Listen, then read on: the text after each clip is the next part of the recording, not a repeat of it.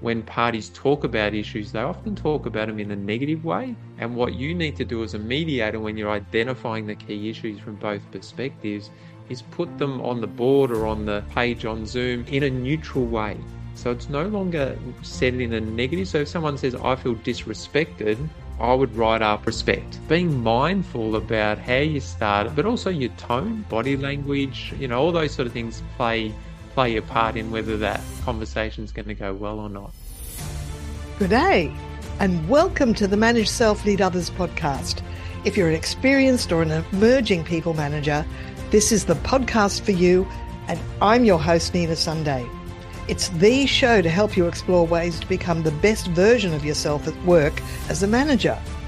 We discuss self leadership and leading people, and I talk to some of the best business minds on the planet. So sit back and listen and enjoy Manage Self, Lead Others. My guest today is Scott Dutton, the conflict whisperer and global expert on difficult conversations, conflict intelligence, mediation, emotional intelligence, and workplace culture. As a professional speaker, he's known as the fun maker and has spoken to over 25,000 professionals as a speaker and facilitator. My first question to Scott will be exactly what does your term conflict intelligence describe? Please welcome Scott Dutton. Thank you very much. That was a lovely intro. Oh, thank you. My pleasure. we deserve it. and you've got a term that you've used, which is conflict intelligence. So, can you tell us more about what that term conflict intelligence refers to, please, Scott? Yeah, sure. So it's a it's it's a concept we've come up with uh, that's very interesting because my background is as a mediator. So I actually started as parent and adolescent mediator and spent nine years trying to assist young people to reconnect with family and prevent youth homelessness. Uh, and then we moved up to Byron from Melbourne about 17 years ago and started focusing on more workplace disputes. So I've had a lot of sort of experience in different settings, uh, as well as doing a, a social work degree and a science degree. And so we've sort of brought a lot of those concepts uh, together, uh, as well as um, actually met um, mindfulness. So I uh, I've been going to an ashram in southern India for twenty plus years, uh, practicing meditation and mindfulness. And so we sort of what we did, we sort of brought all those concepts together to create conflict intelligence. Uh, so it's a yeah, it's a really interesting concept. It's really about being smart with conflict, to put it simply. mm, lovely. Um, yes. And you've been sort of, sounds like you've mm. been doing incredibly important work because um, reconciling uh, yes. estranged youth from their family is such a worthy goal. But of course, now you're work in the workplace transforming yes. team culture, which is the whole point of this podcast. Because yes. I, have got, I mean, I, I, in a previous podcast, I mentioned that I was asked to uh, describe my favorite boss. And I wrote down a list of the 12 I could remember. And I went, none of them are my favorite. I mean, some of them were ab- abjectly terrible, and some had some redeeming features that I learned from, but no one was anyone I would role model. yeah, that's interesting. Yeah. That's interesting. It makes me think because I've probably worked with about 500 different organizations over the years, mainly running training and doing some keynotes, etc. Uh, but mainly around conflict, difficult conversations, and as you say, team culture. So I've come across a lot of leaders uh, leading their teams trying to create a healthy culture. So I've certainly come across many leaders who I think are, are well, some leaders, not, who I think are really good at leadership. They really stand out. Uh, and and they're the ones that are usually most proactive in uh, in dealing with issues so that things stay healthy. Um, and it's the ones maybe struggle more to, to have those difficult conversations that where the culture starts to unravel and can get quite unhealthy and even toxic sometimes. What do you think is the key thing that makes a, a, a culture unravel and that and what is the toxic behavior that you see most prevalent yeah look i, I guess the things i see often is um, where I think that where there's an us and them culture, so it gets very much management versus staff.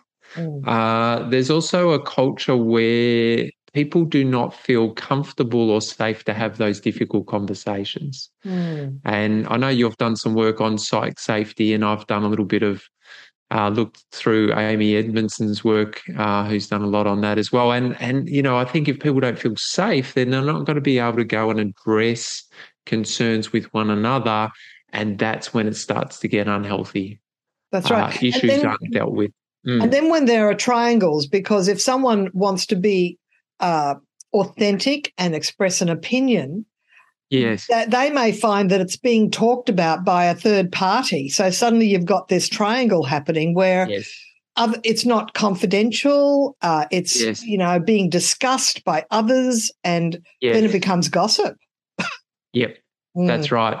And you know, often in my um, team culture sessions, it's like we do above and below the line behavior so we're very clear on what what's okay and what's not. But it's also about how do you have those conversations and how do you know when something is like a debriefing? That's where i think teams need to have a model in how to have those difficult conversations where it is.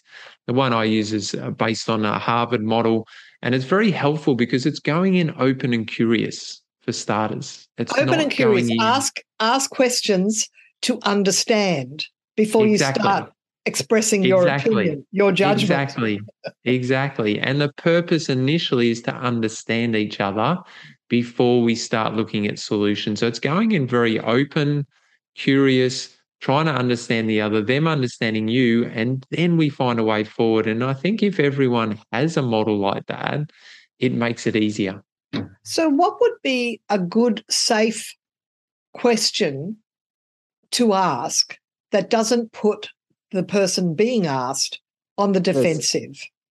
Is, yeah, you know, language style. Yeah. yeah. Oh, definitely. So one of the things we look at, so I run a training on difficult conversations. It's the most popular training I have now. Uh, but one part we look at is how do you start the difficult conversation? That's it. How to start.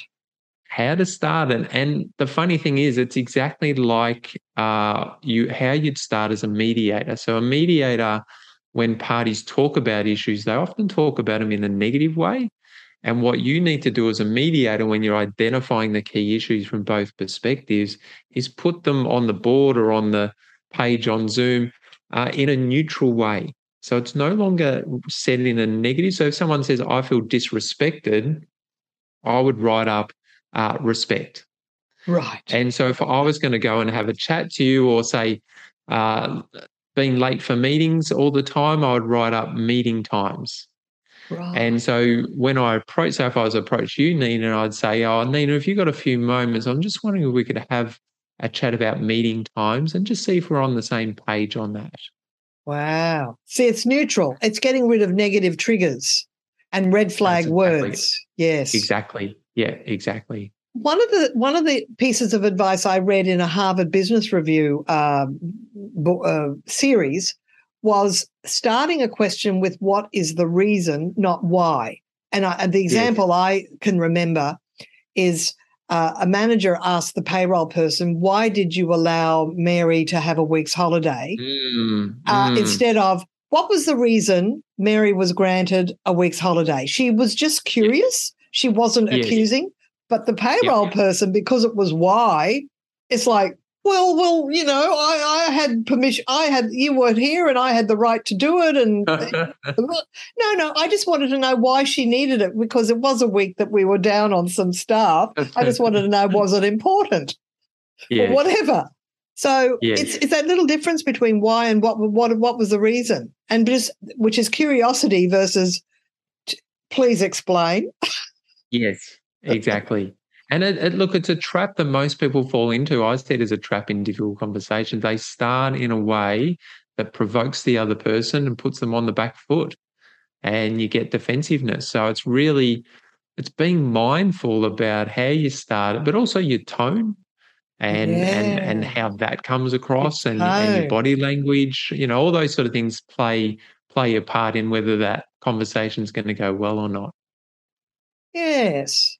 I, have um I've come across a, an assertive assertiveness template that was uh, had the acronyms BFIR: behavior, uh, feeling, impact, results. In other words, uh, when you come late for meetings, I feel frustrated. I feel like we waste time because mm-hmm. then everybody has to repeat what was said. And what I'd like to see in future is you coming a bit early so we can all start together mm. on time. Mm. What do you think of that template, or is it a bit too simplistic? I think I, am not totally comfortable with it. I think it's still a little bit one sided. It's not saying, hey, uh, Nina, if you've got a few moments, I just wanted to talk about meeting times. And, and I, I just want to get your just some clarity on what time you, you you're thinking we start or how you're finding the meetings going. Right. Um, and and you know just get a little bit of input from them first. And they go oh yeah no i'm all good with meetings. And then i'd say look i'm not sure if you're aware but when you're not coming at nine what what that means is that we often delay the meetings and we're waiting for for you to to attend and that then impacts our ability to get through all the uh all the agenda. And i wasn't sure you're aware of that Oh, isn't that nice? It's it's like it's like tickling with a feather. Whereas I was I had a sledgehammer. and look, I, I, think we can be flexible because I think some people need a sledgehammer. and those that don't get subtlety need a sledgehammer. Um, but most people we can be a bit more subtle with. I still want to be clear on what my issue is or what my concern is it's just not coming in with assumptions or judgments in that, particularly in that opening statement. You know, you're almost coming across as that character in that old TV show, Columbo. where he sort of skirted around the issue and sort of, oh, by the way, and it's so soft. It's really admirable, Scott. I really like it. Thank you. yeah, look, it's it's finding that balance. Another little um, thing I learned at Harvard. I went there a few years ago. Did a negotiation leadership course. There's this great little graph uh, that I really like, and and you can bring it into a difficult conversation. You bring it into conflict situations. Uh, where you have empathy on one axis, so you want to be empathetic and try to understand the other person's needs and their concerns and how they see things. And on the other axis is assertiveness. Right, right. So it's about my needs and my concerns and my perspective, giving equal validity to both. That's and right. so if you bring that mindset in, it's not all about them and it's not all about you it's giving that yeah the equalness to both. Yes interesting. What's the one thing that managers could be doing that they're not doing now that that would improve their their conversations with and giving feedback? Look, I, I, think the first thing is a lot of managers get into their roles and they have a lot of skills, but they don't have skills in every area, which is you know normal. Yes, they've obviously been identified with some skills as a leader or a manager, uh, but they don't always. And it's the same with conflict. They're not trained in how to deal with conflict. So if they're not trained in it, they're not sure how to do it. I just had actually a a president of a non-profit board ring me up um, just this morning and say, look, I've got this bullying situation and I'm really not sure how to deal with it we need to do something. We've done a sort of an initial investigation. Can I get some advice? And I was happy to just spend 20 minutes on the phone just talking through what I think would be the appropriate way to go right. because you're not trained in how to deal with those sort of situations. And so managers then either put them off uh, or try to sort of bumble through it and can potentially make it worse. Yes. And and it's a conscious intention to want to improve how yes. you give feedback and how you deal with conflict depending yes. on the degree of it. Isn't that right? Yes.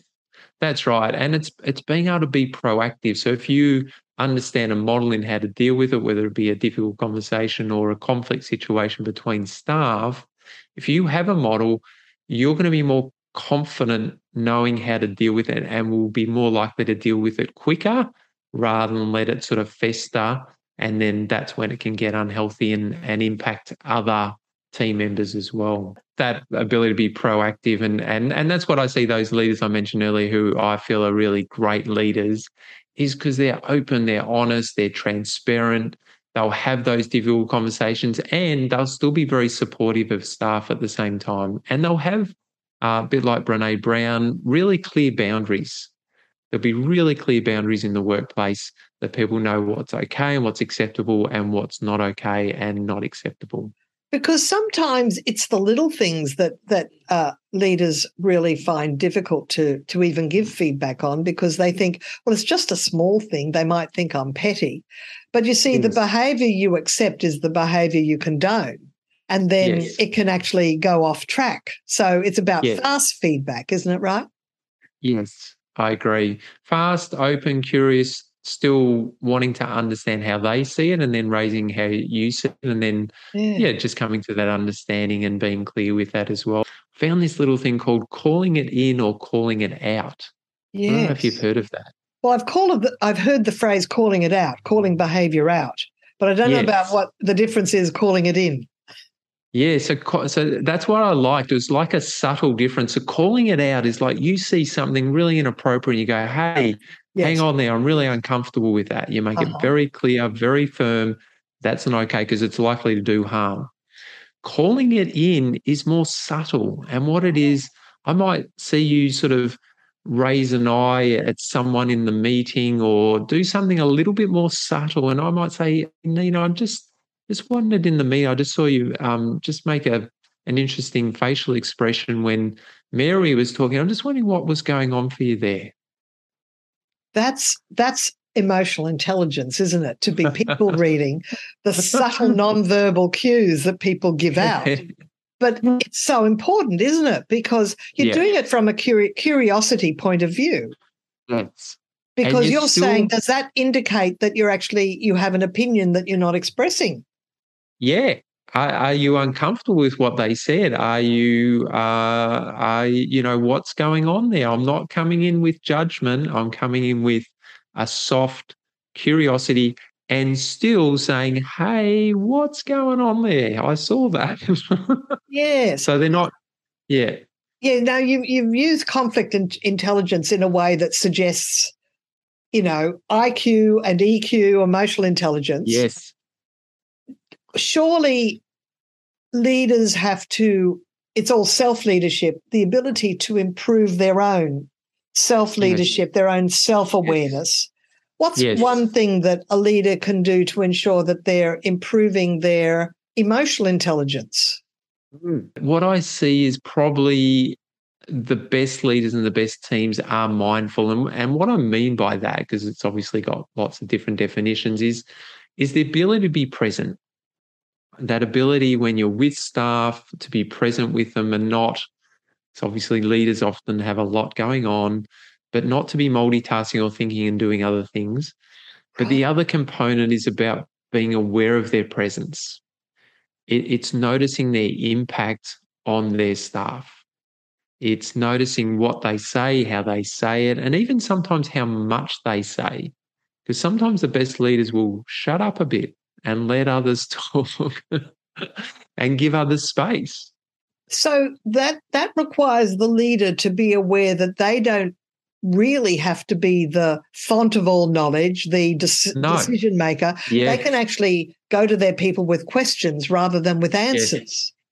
Yes, yes. and there's a there's a um, little uh, case study in that Amy Edmondson safety book that I really like, and that there's a I think there's a fashion designer, uh, might be Eileen Fisher, but don't quote me on that. But she says she's a, a don't knower. She don't she she's very clear that there's a lot of information she does not know, and what she said is that that empowers people to be able to step up and invite people for their thoughts and opinions as well.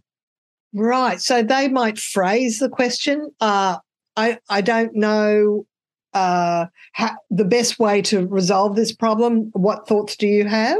Like being willing yes. to say that. I'm uh, I'm yes. wondering what might be uh, some yes. solutions to this, and there's probably more than one solution. Yes, exactly, and it's that that psych safety concept of being honest about what you don't know, being transparent that you don't know all everything as a leader. Which is the absolute opposite of what's called the Dunning Kruger effect, where you, you the more you are quite pompous about what you know and you probably know the least. there are these characters that they know everything, but actually they they're not doing any research or or or, or uh, uh, enough exploration to actually be mm. be a know-it-all. Is there any book that that uh, a, a, middle manager, a senior leader can read that will actually help them in all the things we've been talking mm. about? I don't read a lot of books, but I do run a lot of training, and I know they're very helpful. But that's uh, that's being biased. But I do really think whether they come to mine or someone else's, it's just getting that that skilling up in in how to do these really very tricky things uh, I don't think it comes naturally to many people to be able to deal with conflict really effectively and confidently, and and the same as difficult conversations. I don't think it's it comes naturally to many people. So most leaders, most managers need to be trained in how to do it. But once they've got that, then you know they can go and really, you know, so, smash it out. I reckon. Exactly. Mm. So an evolving manager is a learning manager, and they exactly. can't go, continue to evolve if they're only working with input, the input that they've got up till now. It's like it's always yes. getting fresh input. Yes, exactly. Because exactly. there's definitely new trends in in, in team culture. Because I do yeah. know that the reason I had such poor managers is it was not the trend to even think about no. culture uh, two no. decades ago. It's it's definitely no. come come of age in the last yes. uh, well decade or two. Yeah. Yeah. Yeah. But look, I, I, get a couple of books I think are worthwhile. Is that Amy Edmondson, um, Psychological Safety, uh, Fearless Organization, I think it's called, and and the Difficult Conversations um, uh, from Harvard, so under the Harvard Negotiation Project. So right. they're two great books um, that are very helpful. Um, yeah. All right. So um, this this um, podcast goes all over the world. So can people yes. in other time zones uh, connect with you online? Do you ever do online oh. training? A lot. Yeah, yeah, they can. They can come. They'll just have to get up early. exactly, exactly. No, I, no, we can be flexible, but yeah, no, they can connect if if I can assist in any way. Um, yeah, I've done stuff all over the world, so uh, happy to uh, happy to assist in any way. Yeah, and of course, uh, your your contact details will be in the show notes. Thank you so much, Scott. You've got uh, a very busy schedule, and you're actually uh, on site today, away from home, uh, doing uh, getting ready for training. So, thank you so much for for your time today. I really appreciate it. Thank you, Nina. It was lovely, lovely chatting.